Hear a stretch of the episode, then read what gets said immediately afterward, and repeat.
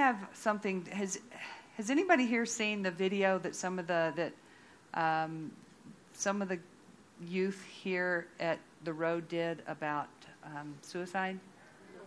Okay, I just I want to open. I want to watch that and then we'll pray. I want to pray for our youth and parents and that type of thing. They did a great job with it, and they. I don't think they have. Um, Pam Heiler sent it to me this week. There, thank you. Didn't know you were going to double as tech too, did you? Okay. Filmed on the District 20 campuses in other areas of Colorado Springs. You'll see some of the youth from the road that are in here. Um, what was her name?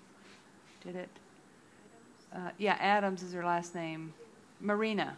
Marina. I think it must be her older sister, maybe, or younger sister. Marina. Do you know Marina Adams?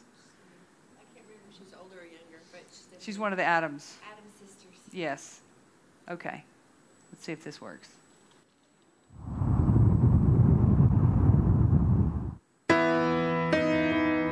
In 1941, 1,177 crewmen were killed in Pearl Harbor.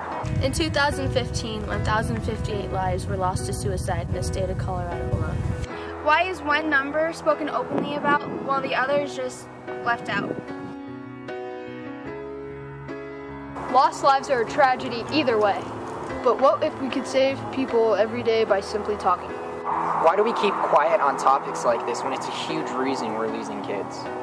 Classmates. Friends. Teammates. Peers. These are the years we need to be equipped for struggles like this. Did you know that kids as young as 10 commit suicide? So do not turn a blind eye simply because you think we're too young to understand. In America, suicide is the second leading cause of death from ages 15 to 24. So please don't tell us we're too immature to get it. We have to be able to comprehend it because, quite frankly, it's our friends are choosing to end it. Teach us how to be a friend to the broken. Teach us that it's not a bad thing to be open. Teach us that the darkness does conclude. And not just by shutting our eyes. Reach down to the youth that is rising up beneath you. We are on the front lines. Teach us that we aren't the forgotten. Show us all that we do not have to speak anonymously. Hear us now. We speak unanimously. We cannot handle this any longer. We refuse to push this aside like it's not an issue. We are willing to fight the battle. Just give us the armor. The bombing at Pearl Harbor led to a war of the world with soldiers as young as 15. We are no longer immature boys and girls. This is reality. Equip us. I'm ready. I'm ready. I'm ready. I'm ready. I'm ready. I'm ready. I'm ready. I'm ready. I'm ready. I'm ready. Are you?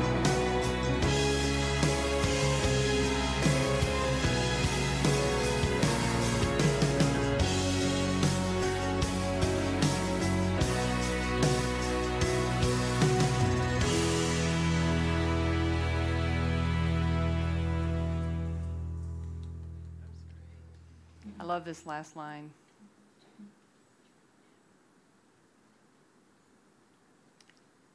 You are worth saving.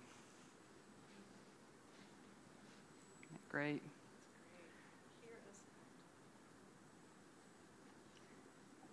Yeah. I think it's paused. No? Trying to pause it. There we go. Yeah.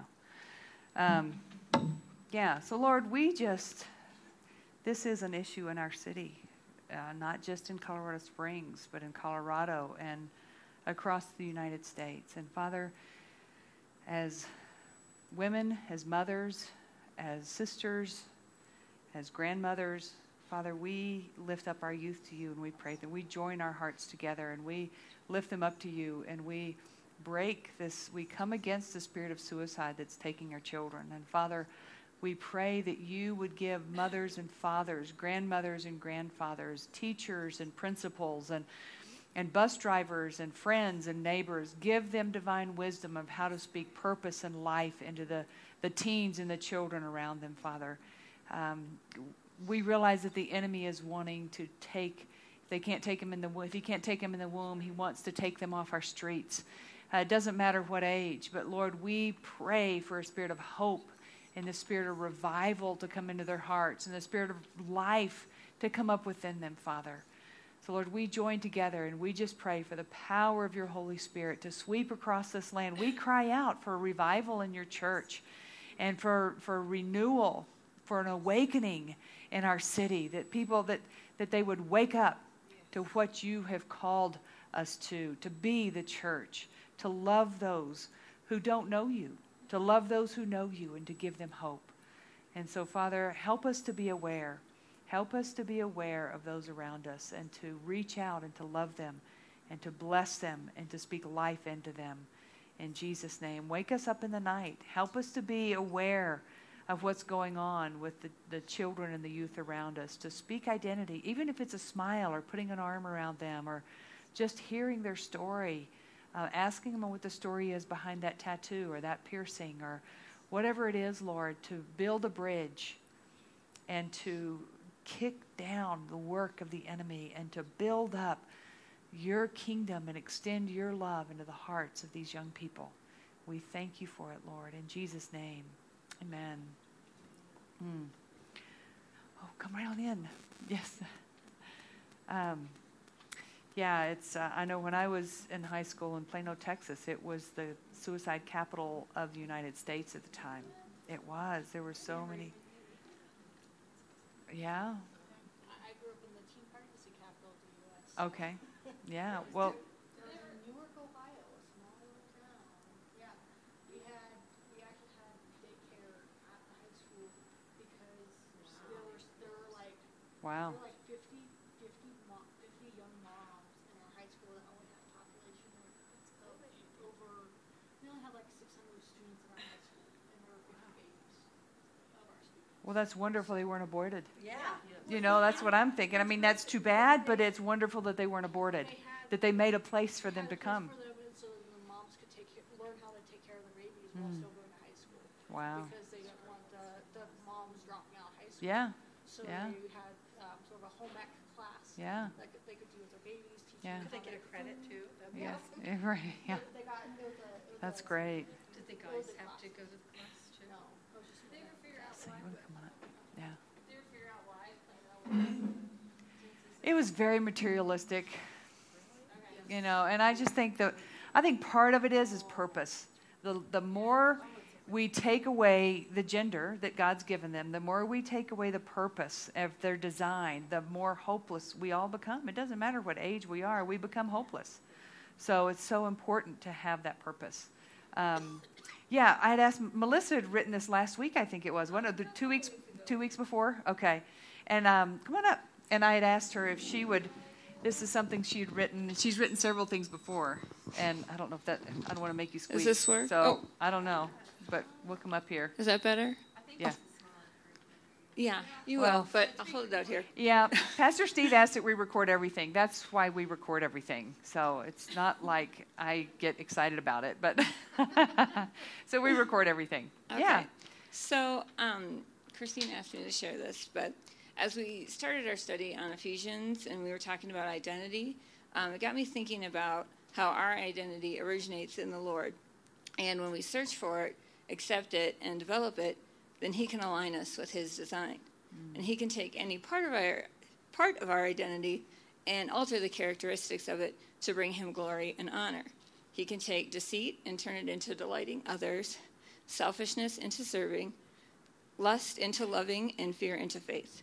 So, thinking about these things, I wrote this poem and I just used um, the letter in the word identity.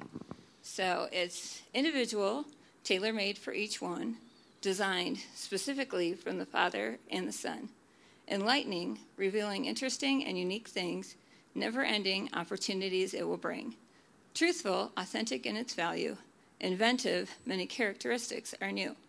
Talents, uncovering end- endless possibilities, and yearning to become all that He has made you to be. Isn't that great? Isn't that great? If we could just give each one to um, the youth, that they could find their identity. You know, yes. We'll, well, I'll have copies for everybody this week. Or maybe I should just take a picture and text it to everybody, for everybody that wasn't here. And you didn't put your name on it. I'll put your name on it. Who it's by. Thank you so much for sharing. I really appreciate you sharing your gift. You know, each one of you have gifts and talents and uh, in your life. And um, Allie is so kind to come up for our wellness wisdom. She's um, this is the third time's the charm, I guess. I don't know, but this is we we finally it finally made it. So anyhow, and you know, God says in Third John two that He, beloved, I want you to prosper and be in good health. And so that's why we do this. He doesn't want us just to prosper spiritually, which we are a spirit. We have a soul and live in a body, mm-hmm. but He does want our bodies to be healthy. And we were just talking about the medical grid. We're so thankful for, I mean, some of you are nurses. We're thankful for the, for the medical grid. But we also need to understand the natural grid of the things that we can do, of what we can eat, and the oils and the different things that we can do to help facilitate a healthy body. So, anyhow, yeah. take it away, Allie. Thank you. Yeah, no problem. This is a really loud mic. Okay, so I'm going to talk with it down here. Um, so I'm Allie. For those of you that haven't met me, I know Jan, and I unfortunately can't come on a regular basis because I get off work down in Fountain around 5, so it's a little bit of a tight squeeze. Um, but I just wanted to talk briefly about essential oils. Um, I've been using essential oils for about three and a half years and um, got introduced to them through a friend of a friend. I was dealing with fibromyalgia and was completely bedridden, unable to do things. And they were like, "Well, you should try this." It's like, "Sure, why not?" You know, they did a little bit of research. I was like, "Well, they're natural. I really enjoy more natural remedies rather than medicinal, and so I'll try it." Um, so basically what essential oils are is they're naturally occurring in most plants. Um, they're considered a volatile aromatic compound and they're found in all parts of the plant. So the roots the seeds the leaves the flowers and each one of those essential oils can have different properties and affect the body differently. Um, so if you've ever smelled a rose you're smelling the essential oils that are in the plant. If you've ever smushed it and gotten that kind of filmy um, oil on your hands. That's the essential oils coming out of the rose petals. Um, so, because they are volatile, they're very small, they're organic molecules, and they change very quickly from a solid to um, a liquid state or to a gas when they're at room temperature. So, if you open a bottle of essential oil or if you put it on, like Jan has, this whole table smells wonderful, um, you can smell it, and that's it going into its gas form.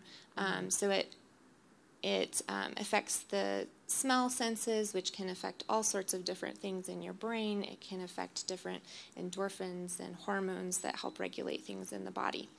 Mm. Um, so, um, the essential oils in the plants are actually part of the plant's immune system. So, that is what helps the plant defend against different um, attackers, different uh, bacteria, fungi, that type of thing. So, what we're doing when we're using the essential oils is we are actually harnessing that immune system power in the plants and allowing it to support our body's immune system to function properly. Mm. Um, so, um, one of the things I love about essential oils is that God put all of those things in the plants. God knew how it would affect our bodies. He gave us the plants in Genesis 1 as something to help our bodies be healthy. So it's not something that scientists have all of a sudden discovered this wonderful new thing and created it. It's been there since the beginning of time. We're just now starting to mm. rediscover it. A lot of ancient civilizations have used mm. it, and then we forgot it and decided to try to do it chemically on our own and leave out what God had already created and given us. Um, so the one of the things I want to really stress about essential oils when you're using them is they're not meant to replace God. They're not meant to um, be a miracle drug that's going to fix all of your problems, mm-hmm. um, and they're not necessarily the answer to every problem. So please don't hear that I'm saying essential oils are the only thing to do. Don't ever go to the doctor. Mm-hmm. I'm a nurse. not not true. Um, so you want to go to the doctor if that's the time, but essential oils are something that you can add into your kind of toolbox of health tips.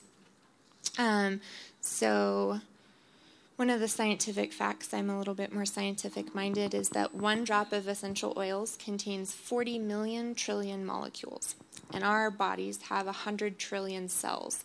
So that means that one drop of essential oils has enough molecules in it to affect every cell in our body with 40,000 molecules. Um, so that's why you don't have to use very much of them, and they're still going to have a very powerful effect. Um, they affect the the cellular level of our body, and so they do go through the bloodstream and that type of thing. Um, they can be used three different ways. Um, you've got aromatic, which is when you're smelling them. You've, I'm sure you've seen diffusers that people have that circulate them throughout the room, that type of thing. Putting them on a cotton ball and putting it in your car vent, those types of things. Um, those affect the smell receptors. Um, most of the smell receptors are connected to the limbic system, which is what affects our emotions. Mm. So if you've ever smelled lavender and you're like, oh, I feel so much more relaxed, my stress is going down, that's affecting the limbic system in your brain. And so that's helping you deal with your emotions. I would say probably 50% of my essential oil use is to help me with my emotions because they get a little out of hand sometimes. But just you even saying the word lavender, I felt relaxed. Yeah. yep. Yep. That smell thing, it's it's really powerful. That's why a lot of times if you smell something, it'll take you back to a yeah. memory. God's created our noses to really connect a lot of things in our brain. We're going to make a grass one. grass. Oh, fresh grass. Like pot? Like oh dear. okay, so another another topical another application is topically, and that's rubbing it directly on the area of concern, putting it on the bottoms of your feet, something like that. Um, because they have such small molecules in them and they're lipid soluble, they can actually absorb through the pores in your skin and absorb into the cells. Um, so, a couple of places that are really good to do that is the back of the neck. That directly affects your spinal column and um, your nervous system. Another great place to put it is the bottoms of your feet. It has the largest pores on your body, mm-hmm. so it's quickly absorbed into the bottoms of your feet. Um, with topical application, one of the important things is dilution. A lot of people are like, oh, I'm allergic to that essential oil because I put it on and I got a big red spot and it itched and it was burning or it felt really cold or it's not that you're actually allergic to the essential oil. If it's a pure essential oil, you actually can't be allergic to it because it doesn't have the correct proteins. I know. I'm not sure what. we need some essential oil for the yeah. sound booth back here. The sound booth's stressed. Um, if you can just turn it down, I think it's just too hot. Oh, there we go. Okay, better? beautiful. Okay. Um, Okay, so dilution is really important. When the essential oils absorb really quickly, you can get the cooling or the burning sensation. So if you're diluting it with some type of carrier oil, like coconut oil or jojoba or almond oil, something like that, or even something as simple as olive oil, um, it slows the dilution, it prevents evaporation of the oil so you actually absorb more of it, and it's a lot easier for the skin to tolerate. Yeah, you can put it in lotion. Yeah, for sure. Um, really, anything that's just gonna it has to have a fat base in it because that's what the essential oils are going to absorb into. It's just like if you put it on something water. A lot of people are like, "Oh, it's burning, it's burning. Let me go wash my hands." That's not going to help because oil and water don't mix. So the water is actually going to drive the oil into your skin faster and you'll get a hyper reaction to it. Um, so, same concept as if you eat something spicy, you want to drink milk, not water. Same concept. Um, you can also do internally. Um, I will put a disclaimer with this. You need to be very careful what essential oils you're using before you take it internally. Um, my preference for company is doTERRA or Young Living. I'm sure most of you have heard of both of those. Um, they have very high purity standards and are very open and transparent with their process of how they get the oils and where they come from and what's actually in it. And they have third party testing. Um, so just be really wise about what company you're getting your essential oils from, if they're not really open about what's in it or if they don't do any testing, especially if you notice most of their essential oils say don't use internally, if you can't eat it, I wouldn't necessarily be putting it on your body that's absorbing into your bloodstream quickly. So just be wise on that. Um, a couple of different ways to do it. You can cook with essential oils. Um, a lot of them are the typical spices that we use. I make my spaghetti spices are all essential oils, and it's wonderful. Um, and healthy. It is. It's very healthy. So you get the the good tasting flavors plus the added benefits of the essential oils that you're ingesting. Um, you can also put them in little capsules with some type of carrier oil and take them that way. Sometimes, depending on the essential oil, I'll put it just directly under my tongue. Some of them taste really bad, like lavender does not taste good directly in your mouth, and so I don't like doing that. Mm-hmm. But sometimes it's necessary. um, so, those are the different ways um, that you can have the essential oils. Um, I would love to get more into exactly how to use them and stuff, but I don't want to take up all all night. So, um, if anybody has any questions, I'm going to leave my email address with Jan. I can't stay for the whole night tonight, but if you have any questions or want to get together one on one and talk about specific oils or good resources to look up how to use them or which ones to use, um, feel free to send me an email. And I'll also leave a couple of bottles with Jan that you guys can smell and try if you want to. Um, and yeah, does anybody have any questions, real quick, before I end? I have fibromyalgia.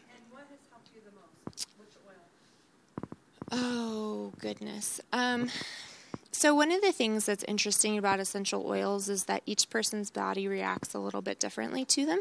Um, so, I really like to recommend to people like this is what worked for me, but if it doesn't work for you, don't get discouraged. Try something else. Um, so, for me, I think the initial oil that helped me a lot with my pain was lemongrass and I put that on every night, um, and that made it so I could actually sleep because my legs didn't hurt so badly.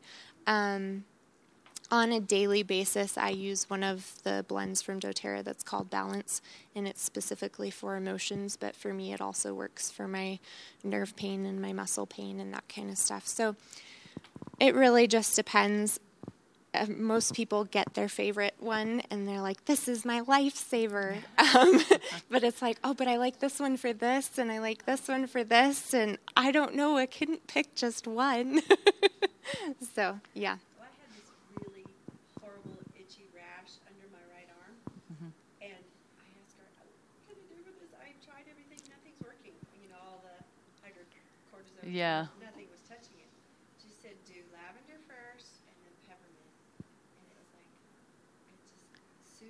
Mm. Now it's gone. What carrier oil? I, I just use whatever lotion I have available or That's neat. Yeah, I remember you talking about that. Yeah. Yeah. The lavender first and then the peppermint.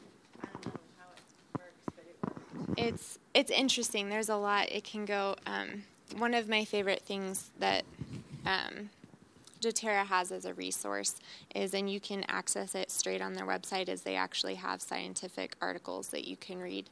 And so it goes into the chemical compounds and why they work together with other ones. And so they, that's one of the articles that I read was actually why you use peppermint on top of other things to marry the two of them and they work mm. synergistically and yeah it's just it's really cool you can get really deep into the yeah, the really, explanations really neat. so mm-hmm. yeah so and it just depends on the person as far as which one works best for them and what their skin likes and all of that. So, yeah. Shoot, that went back to that thing. Let's see if we can do it. Thank you so much. Maybe sometimes we'll have to do a, a special time and for whoever wants to. We can also do like on a different night, preferably not Thursday. Yeah, yeah. But we can do like a, ta- a make and take type thing. Okay. We can make like bath salts and. Okay. That would be fun. Really that would be that would be really fun to do. Yeah. Yeah.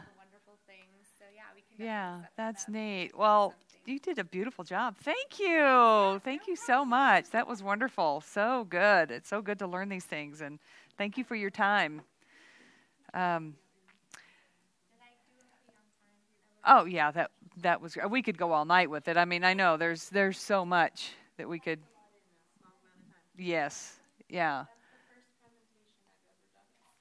Are you serious? I would never know it.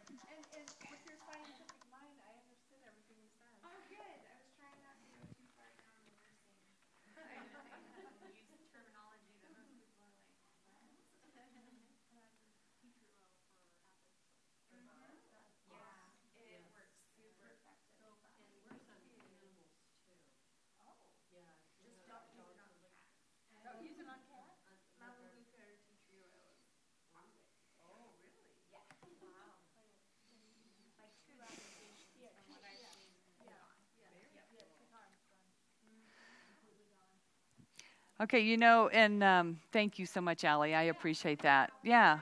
So in Ephesians 5 1, it says, God calls us to be imitators. Therefore, become imitators of God. Copy Him. This is the Amplified.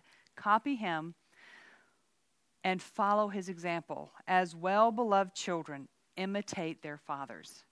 And I saw this little, it's less than two minutes. It's just this little clip that I thought was just, it really touched my heart. So I hope y'all enjoy this as much as I did.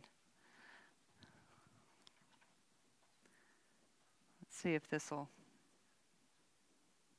Isn't that neat? I just, I thought that was so cute. And this is how we are. I mean, it says, um, it says to like to imitate him, copy him. And so that's what this little guy's doing. So we that's where identity comes from, is knowing who God really is. This little guy wasn't afraid of his father, was he? He wanted to be next to him. He wanted to be doing what he was doing. And that's where our identity comes from, is knowing who God really is and then aligning our lives with him and watching what he does carefully and then doing our best to try to imitate what he's doing. Um, I wanted to quickly just go over. Does does everybody have this sheet? I wanted to quickly recap what we've been doing in Ephesians. Do y'all have yours here? The the chart. Okay. It, it's probably it, it, it was no we handed this out I think the second week yeah it should be in your folder if you have your folder okay okay yeah there you go yeah there you go Good job. Um, so we have established that God is a good, good Father, and as we see Him, we see ourselves. So as, if you see God waiting to hit you over the head with a baseball bat, then that's kind of how you end up seeing yourself with your children or with your mate or with other people. How we see God, one of the most important things about you is how you see God, what you think of God. Um, in Ephesians, if you look at this chart, this is one that Chuck Swindoll did, and I just thought it was so good. He really encapsulated it so well. Our position in Christ, as you see there on the top left, is what God has done for us, His sovereignty, what Christ has done in us, His grace, and what Christ has done between us, His re- the reconciliation. And that's in chapters 1 to, 1 to 3. And then our practice on earth from 4 uh, chapter 4 through 6, it is our new, our new unity, our new walk. Remember, we talked about being at the corner of walk and don't walk. And then our new strength. And that's, we'll get into that um, in a couple of weeks. So, um, the vertical relationship with God that we have, and then the practical horizontal, how that affects the horizontal relationship. This is why Ephesians is such high ground. I mean, we've really just scratched the surface going through it, but focusing on identity. Because if we don't have, if we don't under, understand who God is, then we really don't understand who we are. And I would, I would venture to guess that most of these teens that are taking their lives, they don't really understand how much God loves them. They don't really understand how his identity and His love is imprinted upon their lives. Um, and you know, like they said, we're ready. Teach us. Um, give us what we need. And so we need to be teaching them, modeling it, and teaching them. Um, so the vertical and the horizontal. He chose us in Him. This is this is the subject. This is the, the core phrase through in in chapter one, verse four. Is He chose us in Him. This is who we are. You're chosen. You're not the last pick on the playground team. You're first pick by God um, to walk in a manner worthy of his calling. This is part of the core phrase from 4 1. So 1 4, you're chosen in him. 4 1, walk in a manner worthy of the calling. And the subjects declaration of heavenly truths, God accomplish, God's accomplishments. And then our practice on earth is the exhortations for earthly living, the Christian's assignments. Um, the prayers, we've been through a couple of those, and then in a couple of weeks we will go and we will pray, uh, which really, this the, the last one is so powerful. He gives us this treasure trove of His grace and what He's done and what He's done in us and who we are. And then He gives us the treasure trove of how to protect that in, in um, chapter 6. The theme, the holy community God is creating, and how it is to live out its calling. The key verses, there's just a few of the key verses that go through there. And then Christ in Ephesus. Jesus is the source of spiritual blessing, the cornerstone of the church, and the goal of spiritual maturity. Isn't that a kind of a neat synopsis of Ephesians? So this is we've gone over a lot of this. We have a little bit left to go, but that's just a recap of Ephesians. Um, in Ephesians five, uh, from the Amplified, I'm going to be reading out of that tonight, and kind of instead of reading through it, I'm going to read through it and just pause and interject a few things, and then we're going to do our study um, at the end of this.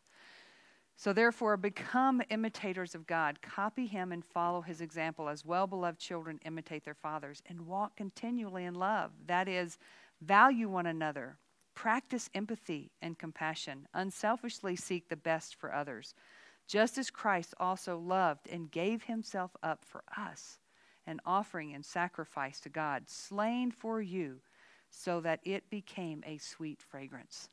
Thinking of the essential oils, even. Um, so here in verse two, this is this is the behavior we are to be imitating. So the, if you look at the first half of verse two, it's mirroring the second half of verse two of what Christ has done. So what we are to do is mirroring what Christ does. Does that make sense? Just in that one sentence, um, is is so powerful. So walk continuing in love, practice empathy and compassion, unselfishly seek the best for others and this is what Christ did. And we are it's we're mirroring what he has done. We're being imitators. Um, and then verse 3 but sexual immorality oh go away i touched something over here and it um, but sexual immorality and all moral impurity indecent, offensive behavior, or greed must not even be hinted at among you, as is proper among saints. For as believers, our way of life, whether in public or in private, reflects the validity of our faith. How I live in private at home affects what I do in public here or at Walmart or when I'm taking my grandkids to the park or whatever. And that's why I think God wants us to confess our sins one to another before another. That's why last week I talked about how I blew it with Denny. You know, I don't want y'all to think that, I mean, I, I blow it. And I need God's grace just like anybody else. You know, we need God's grace to walk out and to be patient and kind and loving with our spouse, with our children, our grandchildren, our coworkers, uh, our neighbors, the the rude person at the store where you get your printing done. You know, I mean, whatever it is. And today I was convicted because for the second week in row, things weren't printed out and there were it was lost and this, that, and the other. And and I started feeling like ah, I can't believe this. And I thought, you know what? This man has just printed out our Bible study thing, and. I need to be the hands and feet of Jesus to this man, even if he's messed up two weeks in a row.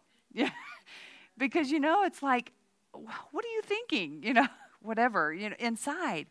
And I thought, you know what, that's that's not being the hands and feet of Jesus. I, I said, Lord, I need your grace to be kind and to be loving and to not have this entitlement attitude. You know, well, I'm paying you, you should have it done, da, whatever. Um, so Only God can help us live humbly and honestly before Him and others. And I think it's, it really opens our hearts up and it keeps the enemy, when we are open and honest um, and humble, confessing our faults one to another, I think that really extinguishes the fiery darts of the enemy. Not totally, but I think it's one avenue that really does. And I appreciate the road. I appreciate our pastor and his family. I appreciate the, the leadership and the and you ladies. Y'all are so open. And I think there is something powerful about having these these groups and being able to be open with one another.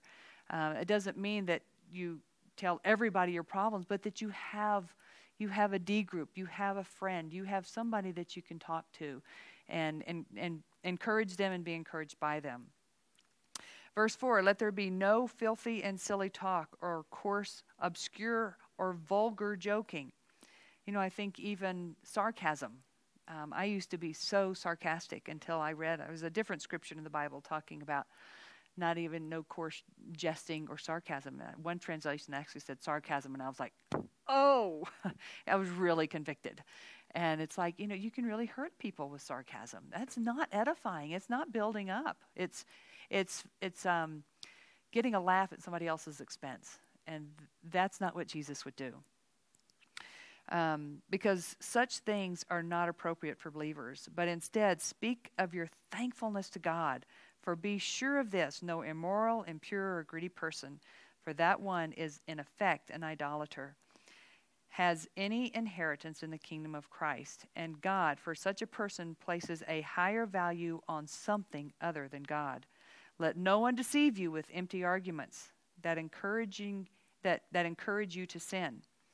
Have you ever been around somebody that it just seems like every turn they're wanting to they're encouraging you to fudge a little bit or do something you know you're not supposed to do? And it kind of kind of pecks away at you, it kind of wears away at you. So it's best to just not hang out with those people. I think we can minister to them, but that doesn't mean that we hang out with them all the time because that little bit can just pull you down. And you have to know your weaknesses. You have to know what your strengths and weaknesses are. For some some people they can get they can get radically delivered from alcoholism and go back into the bars and minister to people. And other people if they've been an alcoholic, they need to go find somewhere else to minister because that's going to pull them down. Um, so, um, because, why? Because of these things, the wrath of God comes upon the sons of disobedience, those who habitually sin. So do not participate or even associate with them in the rebelliousness of sin. For once you were darkness, but now you are light in the Lord. This is part of your identity. This is part of our identity. We are light. Do you see yourself as a beacon of light? That wherever you go, light goes. I remember hearing a story back in the day, Jerry Savelle. Has anybody ever heard of Jerry Savelle? He was he was a faith preacher. He just taught about obeying God and obeying the word. And one time he was at the mall and he walked he walked in and out of the mall, you know, the inside malls, not like the shops of Briargate, but like the Citadel or Chapel Hills, where you go in there. And he walked in and out different stores around the mall. And before he left, this lady came up to him and she said, Oh, I finally found you. And he's like, I don't know this lady. You know, yes, what? What's your story? And she said, I've been following this trail of light all over this mall. It would go in this store and out the store, and I was just following this trail of light. And you're where it came from. Isn't that amazing? You're a beacon of light that where you go, you take light. This is part of your identity. You are light bearers, you are lighthouses. You take light into the darkness. I heard Todd, Todd White. Somebody heard Todd White? He's got all these dreads and oh, he said he said, you know, I I stay in a lot of hotels, and you know, some people say you got to go in there and you got to cleanse it and all the things that have gone on in there and this that and the other. He says, you know, I'm light. And when I show up, the darkness has to go. and I thought, you know, that's so true. Sometimes we do have to take authority over different things that are going on, but you are light. The light is in you, the light of Christ is in you, and the world needs your light. He need, they need the light that Jesus wants to shine through you into your marriage, into your family, into your, your neighborhoods. I need your light for crying out loud. Um, stop. Um, for, I don't. I don't. I, I don't know. I don't remember the rest of the story. I should. I, I literally heard it probably 30 years ago. And, you know, just that part stuck with me. And I don't remember any more of the story. I might be able to find it. That's a good question.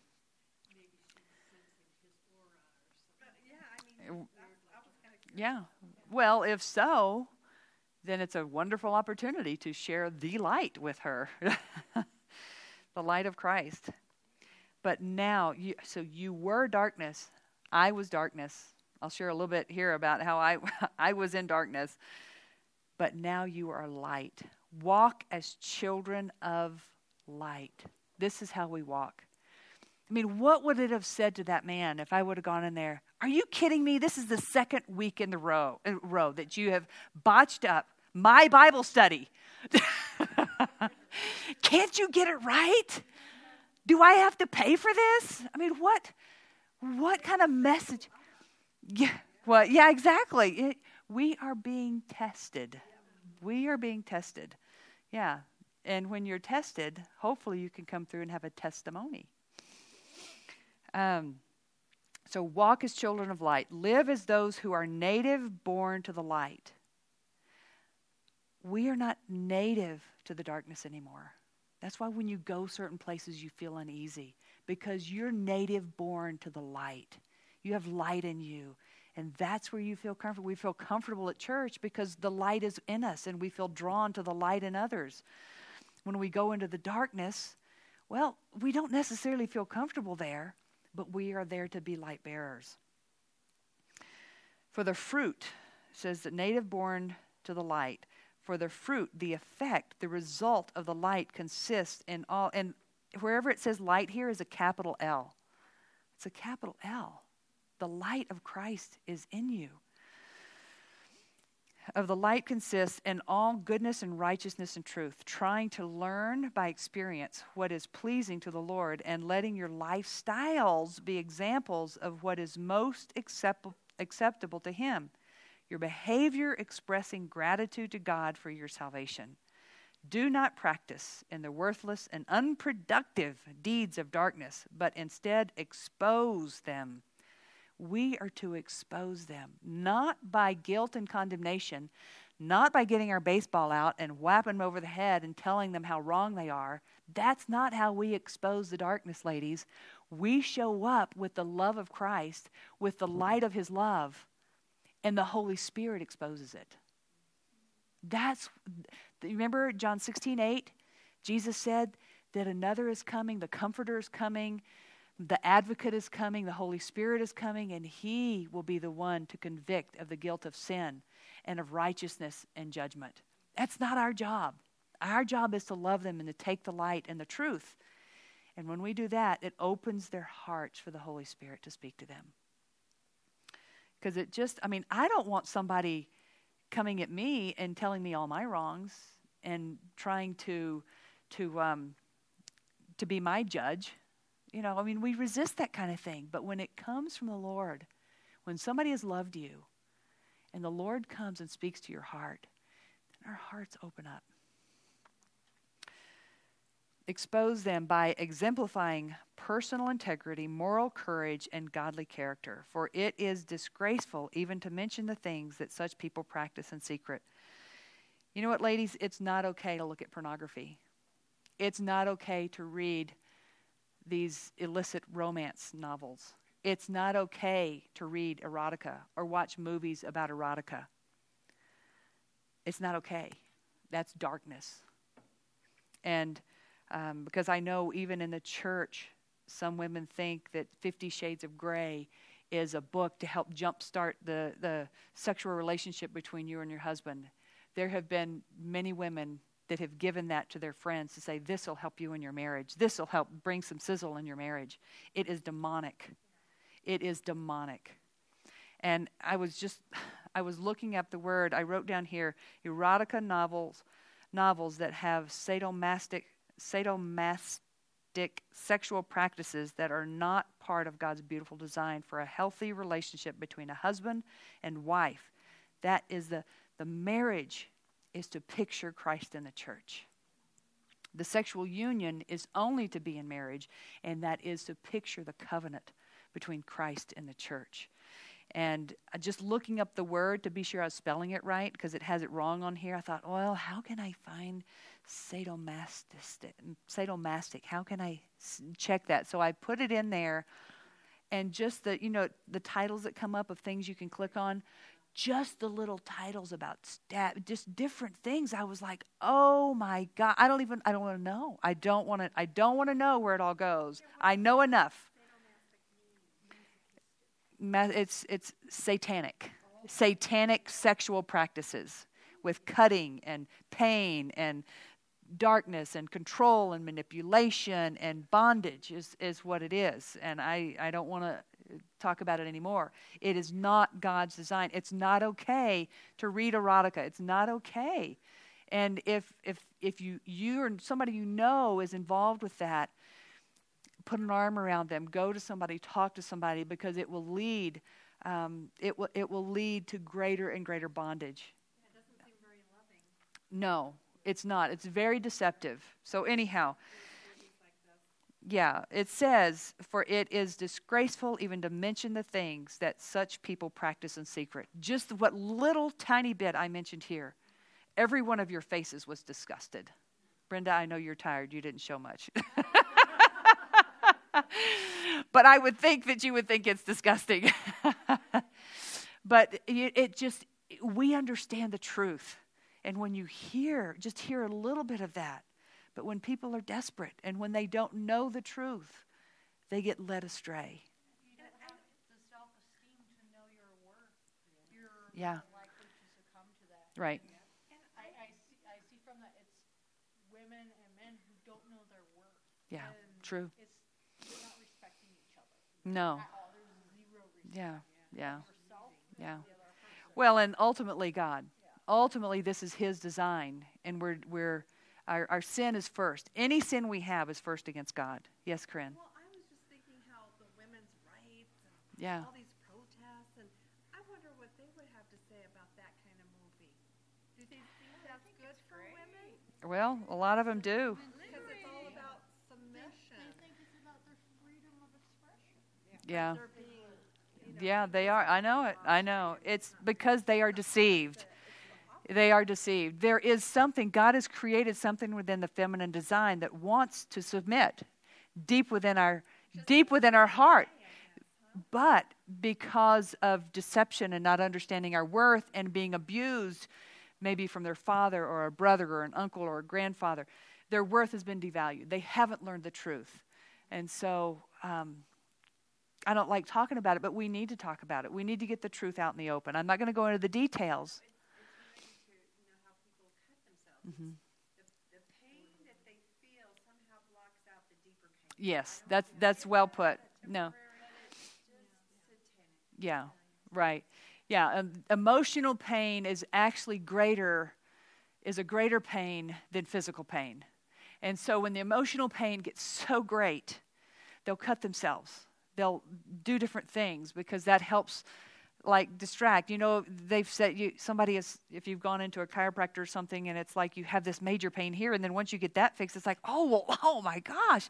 This just started." He said, "No, you had this, but this was greater, so you didn't feel this." And so that's kind of what goes on. That's why they cut. That's why they do different things. They're just trying to get relief. But it's it's a lie. It's um, they're deceived. Verse 13, but all things become visible when they are exposed by the light of God's precepts, for it is light that makes everything visible. For this reason, he says, Awake, awake, sleeper, and arise from the dead, and Christ will shine upon you and give you light. We have to wake up to his truth. We have to open ourselves up to him, and he will. He is longing, he doesn't want anyone to perish. And he is waiting, but we have to open, we have to wake up and be aware and invite him in because he's not going to just run you over. Verse 15, therefore, see that you walk carefully. Has anybody ever walked through a backyard that's filled with poo? Barefooted? No. I grew up on a farm with cows and horses, especially when I was barefooted. Walk carefully. Be careful where you walk because there's landmines around and it will get on your foot. I can remember as a little kid running through the pasture because mom said dinner was ready, running through the pasture, barefooted in the summer, and I hit a fresh cow pie. yep, I did. but we need to walk carefully. That wasn't in my notes, that one's free. um, you know, we talked about being at the corner of walk and don't walk. There's ways that God calls us to walk, and there's ways that He calls us don't walk. So walk carefully. Don't just walk into the traps of the enemy. Don't walk into the dung piles that the enemy has for you. Walk carefully. Know his word. Know his truth. Be connected. Pray. Stay in the word. Come to church. Have your D groups. Have women that you can talk with and share with and encourage each other. Don't get together and talk about how terrible your husband is and how awful life is. I mean, yes, there's challenges, but encourage each other in the Lord. Build each other up. Therefore, see that you walk carefully. Walk living life with honor, purpose, and courage. Isn't that beautiful? Living life with honor, purpose, and courage. So, if God is telling us to walk with honor, purpose, and courage, that means we are not to walk with dishonor, purposeless, and afraid. That's not how we're to walk through life. With dishonor, purposeless, and afraid. Shunning those who tolerate and enable evil, not as the unwise, but as wise, sensible, intelligent, discerning people, making the very most of your time on earth, recognizing and taking advantage of each opportunity and using it with wisdom and diligence, because the days are filled with evil. Therefore, do not be foolish and thoughtless but understand and firmly grasp what the Lord, what the will of the Lord is. How do we learn the will of the Lord, ladies? Eat the word. That's great. Yeah. And encourage one another. And if we don't know, there's a young lady that, that I have in my life, and she'll call and she'll say, I'm, I'm really, I'm not sure about this. And, and what are your thoughts? And, you know, of course, I don't want to just tell her what to do, so I just throw things out there and go back to the Word and what has the Word said and what's the Lord's been speaking to you and what are you getting when you pray, and and then you know I know you're going to hear the voice of the Lord. I know you're going to hear the Lord, and we pray together, and she does. She hears the Lord. Um, grasp the will of the Lord. Do not get drunk with wine, verse 18, for this is wickedness, corruption, stupidity, but be filled with the Holy Spirit and constantly guided by Him. I was really intrigued with this verse 18 because if you look at it, the first part of it is don't be drunk with wine. Why? In the New Living Translation, it says it will ruin your life, right? My grandfather was a gentleman.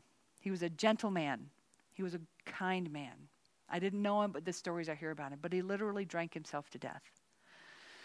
Um, my dad was not an alcoholic, but Coors and Jim Beam were f- friends that he talked with regularly just to take the edge off. You know, I think I saw him drunk a couple of times. Um, but he was, um, he didn't want that in his life but he was, uh, you know, that was, I can remember him bringing a case of Coors home, and I had four older brothers, and he said, I'd rather have them drink here than out there, you know. So they would drink. They didn't get drunk, but they would drink together. Um, one of my best friends, and well, after high school, uh, we lived together. We had an apartment together, and her dad was an alcoholic. And it really, I don't know if you've known anybody that has had an alcoholic father, but that does a lot of damage in a young woman's life. Thank God he was delivered, and he's for many years has gone without drinking alcohol and being sober and being healthy. Um, Linda Dillow shared a story at one of the th- one of the meetings we went to about how her dad was a um, an alcoholic, and in her or her high school graduation, he walked across the graduation stage drunk and just totally humiliated her. You remember the story? Uh, yeah. Um, and he would sometimes he would just take her clothes and throw them all away and she would have to go get new clothes because he would he was just in a drunken stupor i mean just things that were totally illogical um, i mean you know people in your life and how it's affected them um, why do you think the holy spirit led paul to put these two things together in the same sentence? Any thoughts? Why do you think? Don't be drunk but be filled with the holy spirit.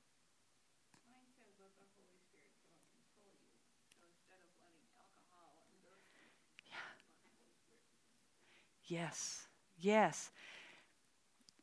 We we are out of control when we're if we if any of us drink too much alcohol, we can you we lose control. You can tell if somebody walked through here if they've been drinking, you could tell by the smell, by their motor skills, by their speech. You could tell. Is drinking wine wrong? No, I mean it, it says in Proverbs, drink a little wine if your stomach is ill, or in the New Testament, drink a little wine for your stomach. It says um, Jesus made wine at the wedding. He drank it. Yeah, right. So it's not that drinking wine is wrong. It's it's the excess. It's the drunkenness part of it, and um, something that really, you know, oftentimes people will drink to take the edge off, to relax, for comfort, for social anxieties. Well, I can't be at a party unless I'm drinking because I'm I'm too anxious. You know, you've you've heard all the different things. And I really believe that what the Lord is wanting to put together here is He wants to be the one in control of your life. He wants to be the one to help you with your social anxieties. He wants to be the one to cover, comfort you. He is, the Holy Spirit is the comforter. He wants to be the one in control of your life so that your life won't be ruined, but that it will be, you, your life, you will, you will, what, what's the song I'm trying to think of? Thrive. You will thrive. I love that. Is it Casting Crowns that plays that song, Thrive? I love that when it comes on in the car, I turn it up and I just sing, you know. I love it. He wants to be the one in charge of our lives so that we really can thrive. Um, anything, it's not just alcohol. It might be, I mean, we're good at eating, we all love to eat. If food becomes our comfort, if food becomes the thing that is our identity, if if money, if shopping becomes our outlet, if you know any of these things, if he wants to be our all in all. There's nothing wrong with shopping. There's nothing wrong with any of these things. Money is a great tool, it's a terrible master. Alcohol is fine to drink, it's an awful Lord. The Lord is a jealous God. When I was 10, I developed a drinking problem. I was at my grandmother's house. I drank too much. I fell down the stairs. Um, it kind of carried on through. In middle school, I um, drank some at a party end up jumping off of a roof. How idiotic is that? How idiotic is that? But I had an internal pain that I was trying to cover. I was I was so hurt because of my mom and dad's marriage and because of other things. It was just that that internal, that emotional pain. And um, one day, my mom and one of my brothers were moving my desk while I had a jar stashed. I had a quart, uh, a pint jar stashed of probably some of Dad's Jim Beam. I don't know. But I was like, oh, snap. They found it. And they're like, what's this? More. Isn't it good when our sin is found out, when it's exposed? Remember, we read about it being exposed. It's so good when our sin is exposed in love, in light, in truth. It sets us free, it gives us a potential to be set free. Um, so, on the other hand, what does being filled with the Holy Spirit do in us? Well, verse 18b says, instead, be being continually filled with the Holy Spirit. This is be being. This isn't just you get filled once. This is like every day. Does, any, does anybody just eat once a month? Or once a week? Or once a year? No. We eat every day. Sometimes, off and on, all day long. You know, Be being filled. Because the Lord knows that we leak. We do. We really do leak. I think most of us are really good at eating, and we just need to take that same principle spiritually and be connected with the Lord, feasting on Him, whether it's His Word, music, songs. And the result in verse 19 speak to one another in psalms and hymns and spiritual songs, offering praise and singing and making melody with your heart to the Lord. Um, does anybody ever get a song stuck in your head that uh, really you just can't get it out, or thought patterns of I'm no good, I'm lousy, I oh, let's see if we can do this again. Shoot. Hey, there you go. I don't know. Now let's see. Hold on. Um, y'all will probably hate me for this, but it will it will get the point across. I promise. Hopefully not. Okay, let's see if we can get back to not that one. This one. We have to stop the, the, the, the, songs, the words, the lies of the enemy that go through our head. We have to say, that's enough. In Jesus' name, stop. But it's not just enough to stop, we have to replace it. Replace it with what? Replace it with, um, with psalms and hymns and always giving thanks to the Father for all things in the name of our Lord Jesus Christ. I love Psalms 100 says, Shout with joy to the Lord, all the earth. Worship the Lord with gladness. Come before him singing with joy. Acknowledge that the Lord is God. He made us, and we are his. We are his people, the sheep of his pasture. Even though when we're bad, Enter his gates with thanksgiving. Go into his courts with praise. Give thanks to him and praise his name, for the Lord is good. His unfailing love continues forever, and his faithfulness continues to each generation. When we do this, we pass on life to the next generation. It's so important.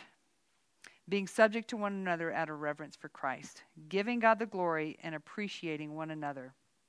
Um, let's just take about 20 minutes here and go through your Bible study. So, Lord, we ask you, speak to us as we go through these four verses in the Bible. Would you speak to each lady here and what she needs to hear? Minister to her your truth in Jesus' name. Amen. So, just take a little bit here. Test. Okay. What were some of your takeaways, ladies? Any spiritual lessons that you got going through it? Uh, over your Bible study? Did you do the Bible study? Oh, okay. Yes, I know, I know. Yeah. Okay. What what did you just learn? Um, it's called the V spread. V spread? cranial sacral therapy. And what? It, but she's she's doing down here. What did what did you do? Um, you put like if Corinne, Corinne, Corinne had pain in her knee, so she put her palm over the site that hurt. Okay, so say my knee hurts here, so I go like this. Right. All right. And put your paper and pen down, because on the opposite side of that body, you're going to point your two fingers and barely touch. Like this. Yep. Okay. Okay. The two fingers there. It directs the molecular energy from your fingers to the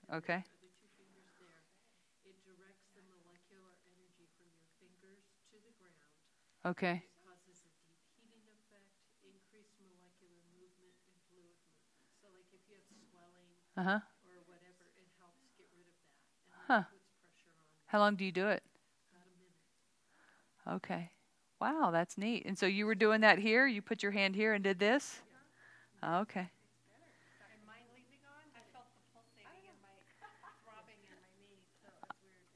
Awesome. Did y'all get that? Oh yeah, what do you what do you do if it's your hand? You can't use both hands. doing that to my hand earlier because I have arthritis in my hand, so this part was hurting. I laid it on my leg and I just put my fingers that way. If it's sometimes like if it's this part, Good night, Brenda. So you put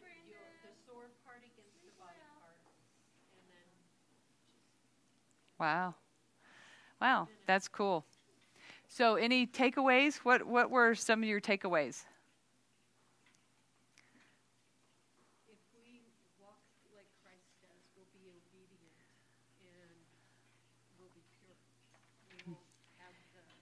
That's right. That's good. I like that. Keep myself as pure as possible. Keep myself as pure as possible. Yeah. Yeah, even like learning about the oils. If the oils aren't pure, they can bring harm. And so the impurities in us harm others, if you think of it that way. Wherever we have impurity in our life, it's going to end up not only hurting us, but others and affect our relationship with the Lord, which is the most important thing. Any other takeaways? Our living shows how valid our faith is. Ah. like, oh no. Crazy to people, but yeah, you know, how valid is your faith? Yeah, our life should represent God. Our living is what validates our faith. Is that is that how you put it? How'd you put it? Shows how valid our faith is. Our living shows how valid our faith is. That's really good, Christy. That is good. Yeah, that is good. Anything else? What's kind of struck me was never let up. It's continual. Continue to show His love and shine your light constantly. It's easy to start out your day that way. Yeah. Like, I'm so tired. Right, it's such a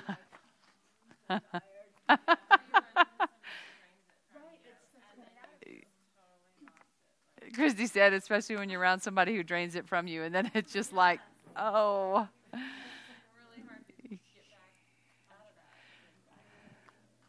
Yeah, yeah, being around somebody that it's just like they suck the life right out of you, and it's like, man, do we ever leak? Then we've got to fill up. We've got to be being filled, be being filled with God's gas station, His Word. That's so true.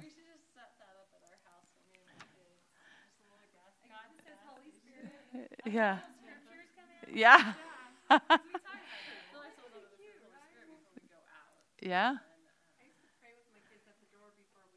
Uh, so that was your filling station. That's cool. Yeah. Where, what is your filling station? Where Where is your filling station? Yeah. What do you What do you? We're going to be filled up with something. What are you going to be filled up with? Premium. Yeah, that's good, Katie. Yeah, filled up. Any other takeaways before we pray and go? For me, it, what jumped out the most was about being thankful. Yeah. Because I know a lot of times my mind is not being thankful, and then that makes my heart not be thankful, and then that makes my mouth not be thankful. Yes. And it all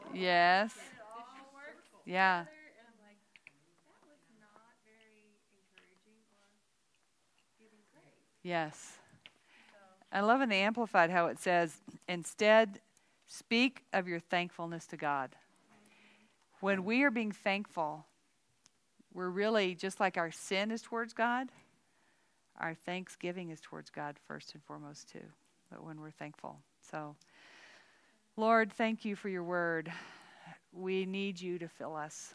We are very needy, and we know you have more than enough for us. And so I pray that you would fill these ladies and minister your life to them. I pray that the words, the takeaway, that which you've ministered to them, that as they go into their their night going home and their day tomorrow and throughout the rest of this week and this weekend lord i pray that you would just keep bringing it back up to them that which you're ministering to them and and that we would replace the negative songs the negative words the negative tapes in our mind and we just like sherry here she just grabbed charlie and said that's enough! In jesus name that's enough.